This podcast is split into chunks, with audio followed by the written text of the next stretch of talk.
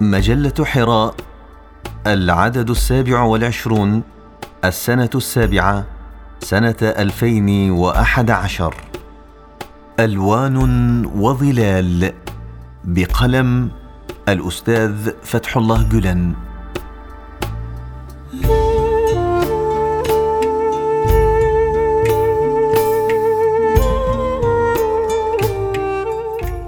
دنيا جديدة.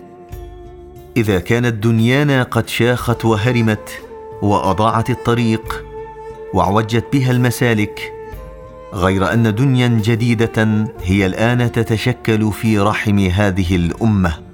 وسيأتي اليوم الذي تولد فيه لتبهر العالم بجمالها وخيرها وعدلها.